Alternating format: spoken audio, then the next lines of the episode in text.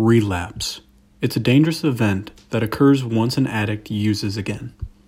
In 2012, data released stated that 10% of all American adults consider themselves to be in recovery from drug or alcohol abuse problems. This means 23.5 million American adults are overcoming an involvement with drugs or alcohol they deem problematic, according to a survey from the Partnership for Drug Free Kids and New York State Office of Alcoholism and Substance Abuse Services. In the second episode, I wanted to see what it's like for people with addictions who are seeking to treat this disease.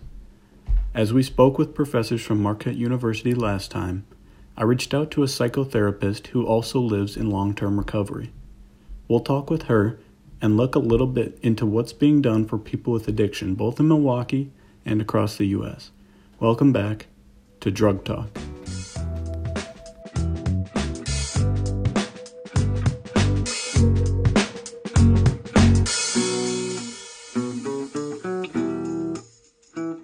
Thank you so much for joining me today. My name is Brian Geenan. In this three part series, we're looking at the field of addiction. For this episode, I reached out to a local AA group in Milwaukee to learn a little bit about the everyday life for people with addiction. After several meetings, one individual was available to share her story with me. Michelle McKenna, a licensed clinical social worker in Milwaukee, works for Outreach Community Health Center. During a normal year, she runs an intensive outpatient program for recovering addicts.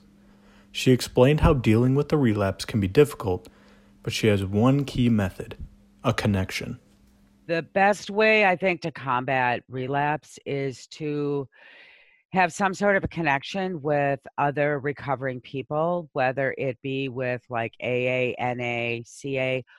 Uh, some people get involved in faith based groups.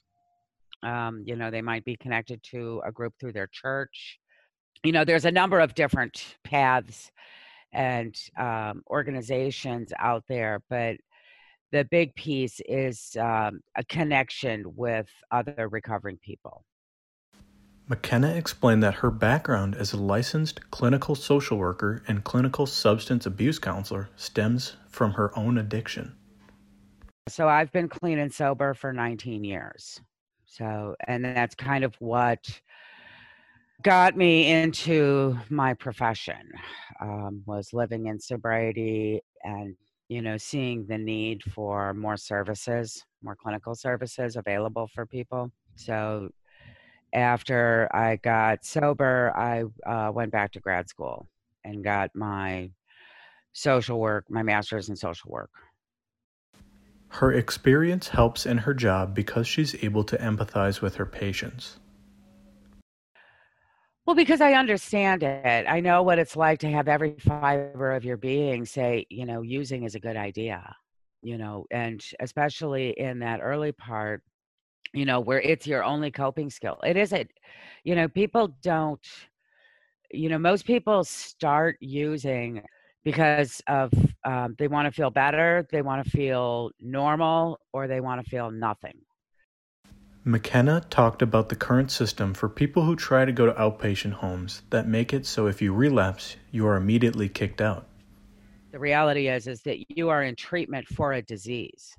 You know, this is a disease. It's not it's not a choice.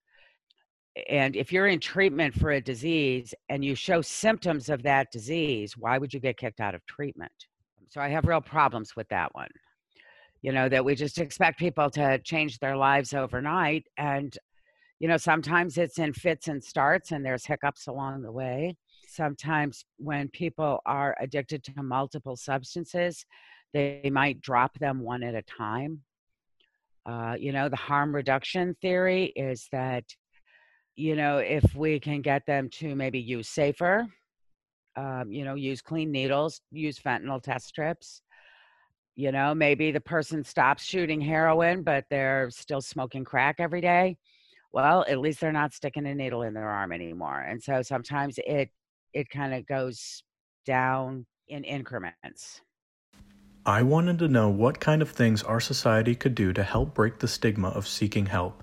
She said the first step comes from the community of people who have fought an addiction to help encourage those who are struggling with it currently. It's really tough because, you know, like 12 step programs are anonymous. And part of that anonymity is to protect us.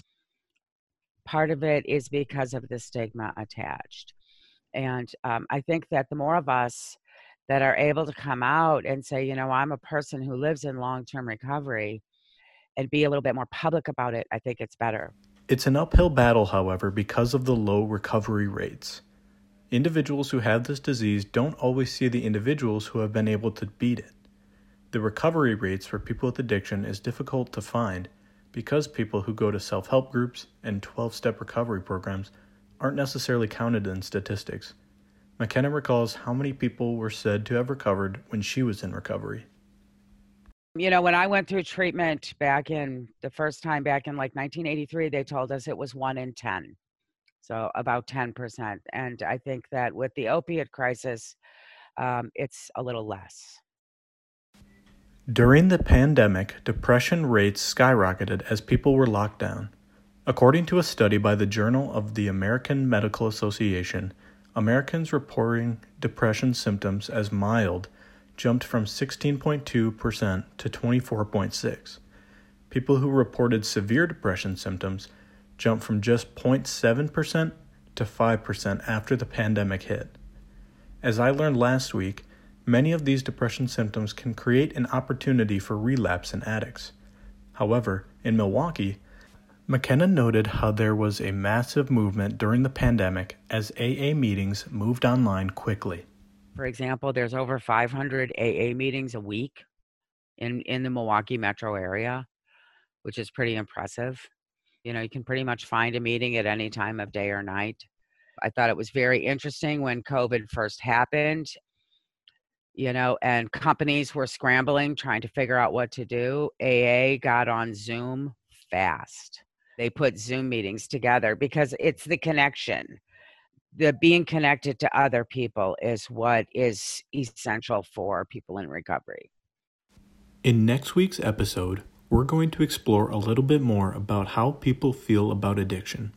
There certainly is a stigma of addiction where most people know somebody who is struggling with the disease. I'm going to talk with more addicts and people who have been around it to finally get a feel for what the normal person can do to help break the stigma of addiction. Until next time, my name is Brian Geenan, and this is Drug Talk.